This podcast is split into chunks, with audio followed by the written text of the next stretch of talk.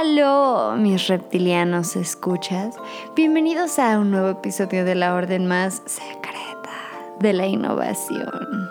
Hoy estamos en presencia del adivino Maximus Expertus del emprendimiento social y tecnológico, actual líder de la empresa Radical Team Company que ha llevado sus proyectos hasta China, India, San Francisco y País Vasco. Salvador Calderón. Bienvenido, Salvador. Muchísimas gracias. ¿Qué tal? Es un honor estar aquí. Hoy traje aquí al programa a Salvador para que platiquemos sobre un tema bien interesante. Hoy trataremos sobre la creatividad. ¿Cómo podemos generar una cultura de creatividad en nuestra empresa? ¿Qué es fracaso? ¿Qué no? Y pues bueno, todo esto vamos a comentarlo en base a un excelente libro que recomendamos los dos, llamado Creatividad S.A. de Ed Catmull. Nada más y nada menos que el mismísimo que llevó al estrellato a Pixar junto con Steve Jobs y que ha liderado Pixar por bastantes años. Así es que empecemos con este tema, ¿te parece? Me parece perfecto.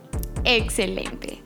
Pues bueno, primero algo que a mí me llamó la atención es la importancia de la detección de problemas dentro de una empresa. Generalmente creemos que nuestro proyecto va a salir adelante si encontramos las soluciones adecuadas, pero hay un paso antes que es el más importante al que le, tenemos a veces como un poquito de, de pánico. Así es. ¿Tú, ¿Tú qué opinas sobre este tema? Yo creo que es un poquito aprender aceptar el fracaso como parte del proceso y no tanto como... Eh, creo que nos venden mucho esa parte del fracaso es bueno, es un mal necesario, pero el fracaso no es tanto un mal, es más bien un, bien, es una parte del proceso que tenemos que aprender a, llevar como parte de, lo que hacemos siempre. uno de los ejemplos más interesantes que menciona el autor en el libro es que todas las películas de Pixar empezaron siendo una verdadera porquería. Y es curioso ver cómo eh, películas que nos han encantado a todos empezaron con historias bastante malas, pero que se fueron construyendo a partir de pues opiniones de dentro del equipo de Pixar y también fuera de que, que ayudaron a que pues tanto directores, animadores, guionistas fueran mejorando la historia para conocer lo que tenemos hoy en día. Exacto, y me gustó mucho la frase que dijiste al principio y creo totalmente que el fracaso es un resultado necesario dentro del proceso de la experimentación. Em, algo que es importante entender es que nunca tenemos un producto terminado siempre está la posibilidad de mejora y es necesario mejorar y necesario eh, innovar constantemente para mantenernos pues en el punto de conciencia de todos los consumidores. Entonces, eh, necesitamos estar iterando constantemente y experimentar con nuevas formas de hacer las cosas eh, para poder salir adelante y dentro de esto el fracaso debe de ser algo que esperemos que pase, no, no es algo a lo que huirle, ¿no? Entre más huyamos al fracaso, más huimos a la posibilidad de acertar. Exactamente, a veces creemos que si no fracasamos es porque estamos haciendo las cosas muy bien y creo que se trata más de que no estamos intentando lo suficiente o no estamos haciendo cosas lo suficientemente innovadoras. Eh, algo muy importante es algo que mencionabas ahorita, que es cuándo cambiar y cuándo empezar a hacer cosas diferentes, porque tenemos la, la idea de que es cuando ya no estoy vendiendo o cuando me dijeron que mi, que mi producto no está pues en las mejores condiciones, pero es todo lo contrario. Incluso cuando estamos como en el punto más alto de ventas o cuando nuestro producto le está yendo muy bien, es cuando tenemos que analizar qué cosas podemos mejorar porque si no caemos en lo que es la zona de confort. Y creo que eso es lo más complicado. Ponerte a hacer cambios o hacer cosas diferentes cuando te está yendo bien puede no parecer muy lógico. Y creo que eso es lo más difícil porque, pues sí, no es, no es sensato tal vez agarrar y, y, decir, ¿sabes qué? Nos está yendo bien, vamos a cambiar las cosas, vamos a cambiar la forma en que estamos haciendo esto. Es complicado, pero es necesario. Así es. Así como lo mencionamos en el episodio pasado, la innovación pasa en los momentos de crisis y depende de nosotros generar nuestros propios momentos de crisis y no esperarnos a que nos lleguen, ¿no? Porque ahí sí vamos a estar contra la espada y la pared de una forma no favorable. Em, al final también mencionaste algo muy interesante de esta parte de cómo Pixar trabajaba en torno a un, a un equipo. Creo que es muy importante, eh, hablando de esta parte de crear una cultura del fracaso, eh, aceptar que necesitamos diferentes cabezas para poder llegar a una solución. O sea, al final, por ejemplo, en Pixar, eh, se confía en que el director va a tomar las, las decisiones adecuadas para solventar los problemas que detectemos, pero está en todos detectar el problema. Si yo no esté en marketing, si algo no me está latiendo a mí, es importante que lo diga, es importante que sea franco.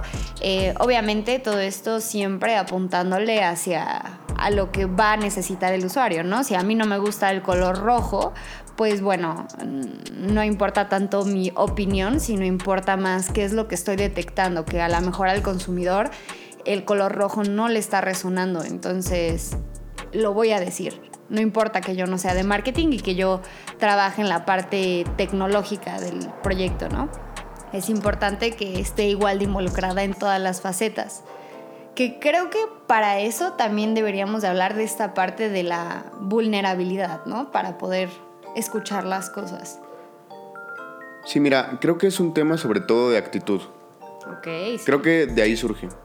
En el momento en el que tú tienes una actitud y un compromiso total con el equipo y con el proyecto, las cosas cambian y empiezas a aportar desde un punto constructivo y también a recibir tomando en cuenta que los demás tienen esa misma actitud y ese compromiso de construir. Entonces, partiendo de ahí, todo cambia. Algo que menciona el autor que me parece trascendental es que no tiene caso que contrates a personas inteligentes o muy capaces si no los vas a dejar opinar o tomar decisiones Claro. trascendentales en la empresa. Entonces es justo lo que mencionas. Si todos los empleados o los eh, miembros de un equipo tienen ese poder de opinión, pues es muy importante porque para eso están. O sea, si cada quien estuviera solamente para seguir indicaciones o para decir lo que dice el jefe, decir y hacer lo que dice el jefe, pues no tiene mucho sentido contratar a los mejores o preocuparte por quién entra, sino simplemente, pues quien te vaya a seguir, quien te vaya a hacer caso en todo lo que digas, va a ser el más indicado. Pero ¿cuándo vas a construir ahí? ¿Cuándo vas a crear cosas nuevas? ¿Cuándo vas a mejorar? Claro. Eh, retomando esta parte de vulnerabilidad, eh, aquí me voy a cambiar un poco del libro a uno que escribió Seth Godin, que es eh, La vida fuera de la zona de confort, de B es de vulnerable. Y eh, él algo que platicaba que tiene totalmente que ver con la actitud, creo que es esta parte de el esfuerzo. O sea, al final el esfuerzo no es el punto, el punto es el impacto. Y creo que eso es algo que tenemos que tener siempre en mente cuando eh, hablamos desde un objetivo, ¿no? O sea, al final... Pues si yo trabajé por siete meses en un gráfico y el gráfico no genera el impacto, pues no importa que tanto me esforcé. O sea, eso se agradece y qué bueno y qué padre, pero no es el objetivo.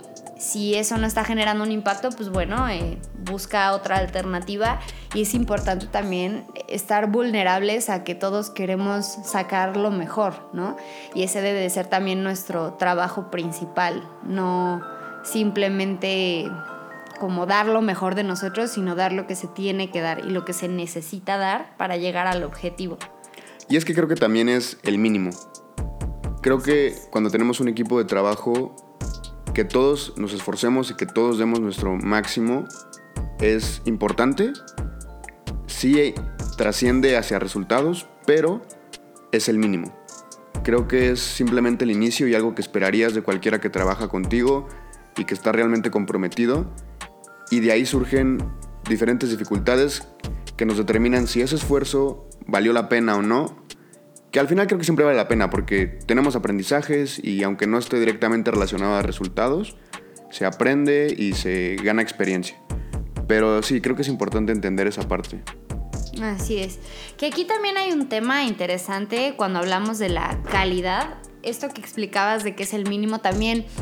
Eh, yo creo que cuando vemos la calidad como un objetivo meta, estamos cayendo en una trampa muy peligrosa. La calidad es también el mínimo que se va a esperar, no es un punto al que hay que llegar, es lo que se tiene que trabajar en todo lo que hacemos, así haya que cambiar 20 veces el, el proceso, ¿no?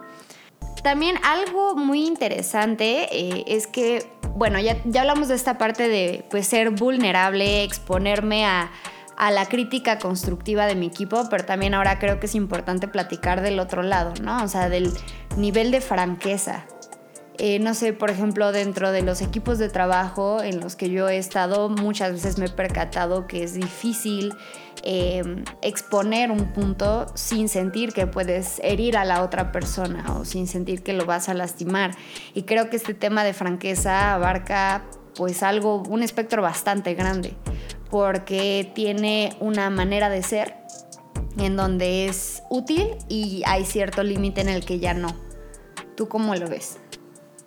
Mira, es algo muy interesante. Creo que lo primero que tenemos que hacer es poner en medio o separar de la persona lo que es la idea o lo, que estamos por evaluar, por así decirlo. No estamos evaluando a la persona, estamos evaluando o ya sea su trabajo o su idea y se complementa con esta parte de que lo separas. Entonces estás evaluando una idea, estás evaluando un trabajo y creo que por ahí empezamos porque separas despersonificas lo que vas a evaluar. Entonces, no tienes por qué sentirte culpable por calificar o por dar puntos de mejora a una idea tal cual, porque no estás calificando a una persona. Eso creo que es el problema que a veces cometemos.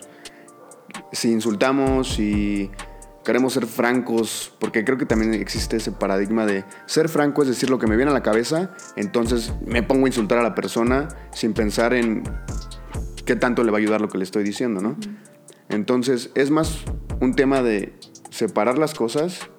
No estás siendo franco con la persona, sino con esa parte que te está entregando, que es una idea, un trabajo, un proyecto general. Y de ahí se parte para poder realmente dar una crítica constructiva.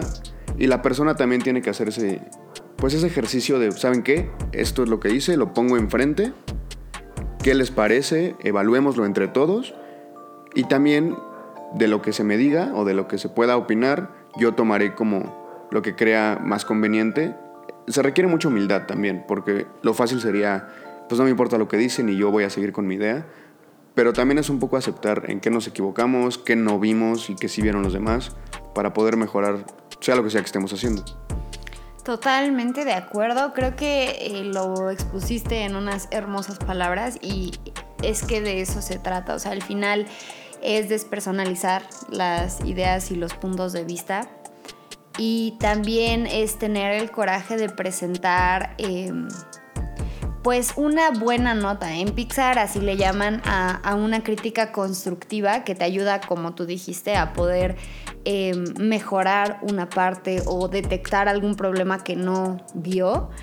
Eh, a diferencia de simplemente una crítica, que no significa que una crítica tampoco pueda ayudarnos, ¿no? O sea, al final todas las opiniones aportan, eh, pero una crítica por crítica realmente em, nos quita más tiempo que lo que aporta valor y puede llegar a afectar también esta parte de capital emocional que si estamos hablando de esta parte de debatir una idea y no una persona, pues en ese caso podemos eh, aportar más que destruir algo que, tenemos presentado. Algo que eh, yo aprendí en San Francisco es esta parte del CE, e intentar tener un ambiente constructivo tiene que ver con eh, no descalificar las ideas de otros. No significa estar de acuerdo con absolutamente todo, pero si hay algo que no me encanta, puedo aportar encima de eso para mejorar lo que no me encanta, más allá de romper la idea solo porque no empata totalmente con la mía. Claro, y parte de eso es que muchas veces no vemos todo el panorama. Igual hay una cosa que no nos gusta y si hacemos esa parte de, no, eso no me gusta, quítalo, simplemente sin hacer este ejercicio de sí y, que igual me parece muy positivo, estamos viendo solamente una pequeña parte de lo que podría ser algo enorme. Entonces, si yo hago un, ¿sabes qué? Este techo sí y le podemos poner, eh, no sé, ventanas a, a los lados. No sé, es un ejemplo. Entonces estoy construyendo, construyendo, construyendo y en lo que vamos construyendo diferentes personas y con el mismo autor de la idea, terminamos teniendo algo igual y muy padre, muy creativo, muy innovador, muy funcional, que no habríamos llegado si simplemente hubiéramos descartado la idea inicial. Es un poco como en- funcionan las películas de Pixar. Eh, igual y la, por ejemplo, el ejemplo de, de la de Up me parece muy interesante porque la idea comenzó siendo sobre dos príncipes en las nubes con un castillo, o sea, nada que ver. En lugar de cancelar toda la idea, dijeron, ok, sí, en algunas cosas, y terminó siendo algo relacionado con las nubes, eh, con un, ya no es un castillo, ahora es su casa, y se hicieron varios cambios, pero empezó a base de una idea que era muy mala. Simplemente fue un construir sobre esa idea, no necesariamente se tienen que eliminar. Totalmente de acuerdo. Y a mí me gustaría compartirles, discípulos, lo que utiliza Pixar para darnos como esa magia que nos, nos dan en todas sus películas y esa excelente calidad que nos dan, sea la 2, sea la 3, sea la 4, sea la 8 de una misma saga. Y es que eh, su receta secreta, yo creo que su salsa mágica está en algo que ellos llaman brain trusts, que son sesiones de confianza. En esas sesiones ellos involucran todo lo que ya les platicamos y son sesiones en donde eh, yo voy a, que, a exponer mi idea para que me ayuden a detectar todos los problemas que tienen. O sea, no es para que me vayan a decir qué padre está tu idea, me encantó, le podemos agregar esto, es para que me ayuden a ver todas las áreas que está flaqueando para que yo pueda hacer los cambios correspondientes. Y también en esta parte de la crítica, algo muy interesante que comenta Ed Catmull es esta parte de, eh, bueno, si yo te doy una aportación, eh, te, te puedo dar a lo mejor como sugerencias, pero no te voy a dar una receta médica. Claro, no, es una orden. Exacto. Eh, si yo te digo, eh, puedes agregarle color morado, no significa que esa persona a fuerzas va a tener que poner color morado. Significa que puede considerarlo y puede elegir quedarse como estaba con el otro color, puede elegir cambiarlo a azul turquesa. eh, pero porque confiamos que el director tiene que tomar en cuenta esa detección que yo vi en, no sé si este color sea el indicado, pero no necesariamente va a poner el color morado porque el director es la persona que más está sensible hacia eh, los cambios que se tienen que hacer. Creo que mencionaste algo muy importante que es la confianza. Tanto quien critica, por así decirlo, confía en que la persona a quien se está, bueno, a, a cuya idea se está criticando, va a tomar en cuenta las opiniones que se están diciendo y si no las eh, llega a implementar, pues se confía en que por algo fue. E igualmente, quien escucha las críticas está confiando en que vienen desde, pues, un pensamiento de construcción. Entonces, creo que es una parte de confianza muy importante entre miembros de un equipo. Así es que, en conclusión, discípulos, eh, tener la voz colectiva es una necesidad para que realmente construyas, como ya dijo Chavadeus, algo, algo de valor, algo interesante visto desde todos los ángulos. Eh, se necesita humildad para la creatividad. Me voy a oír muy zen, pero se necesita entender y comprender que tú eres la herramienta para que el resultado se dé. No eres eh, ahora sí que la sabiduría en personificación que está creando. Eres simplemente una vía y por ello mismo eh, todas las demás vías que existen van a aportar para que se llegue a ese algo que no es, no es tu hijo, ¿no? Es simplemente una creación eh, que llegó a través tuyo. Me gustaría mencionar esta parte de que no somos el resultado. Sea cual sea el resultado que tengamos en algún punto, no nos determina como personas ni nuestra capacidad total, porque influyen muchos factores que no siempre dependen de nosotros, además de que siempre estamos aprendiendo de forma constante. También creo que es importante que consideremos que una persona creativa o aquellos a los que admiramos mucho por su creatividad, no necesariamente surgen con una idea muy clara y totalmente Lúcida. lúcida, exactamente. O sea, cuando a ellos les llega una idea, bueno, a todos nos pasa, ¿no? Cuando tenemos una idea, tal vez no tenemos algunos detalles muy claros, no sabemos exactamente cómo va a funcionar, tenemos conceptos a veces muy vagos, pero a poco, poco, poco a poco vamos construyendo sobre esa idea inicial y la, vamos perfeccionando.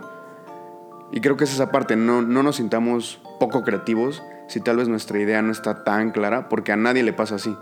No funciona así, se va construyendo sobre ideas a veces muy vagas, pero mientras vamos platicando o simplemente con irlas pensando cada vez más nosotros mismos e incluso las vamos poniendo a prueba, se va, se va mejorando esa idea y terminan cosas pues muy interesantes y sobre todo muy útiles excelente. Va a estar el link de la página oficial de Radical Team Company para que se metan a darle una checada y usmen a nuestro adivino Chavadeus. Y cualquier duda, opinión o comentario que tengan pueden mandarme un mensajito de voz en el link que sale en la página del podcast. Así es que discípulos, con la alineación de Júpiter me despido diciéndoles que hoy es el fin de temporada de este hermosísimo año con el que iniciamos este hermoso proyecto. Espero verlos muy muy pronto con la alineación de Mercurio y así despega mi nave cósmica este año y semestre para preparar los motores con nuevos temas, información y personitas muy interesantes con las que podemos platicar en un futuro muy cercano. Nos estamos viendo discípulos muchas gracias, Chava, por acompañarnos en este hermosísimo episodio de fin de temporada. Gracias a ti. La verdad es que es un honor cerrar con broche de oro esta temporada y felicidades. Muchas gracias. Nos vemos pronto, discípulos hermosos. Los amo, los quiero. Les mando muchos besos apachurrosos. Y hasta la vista, babies.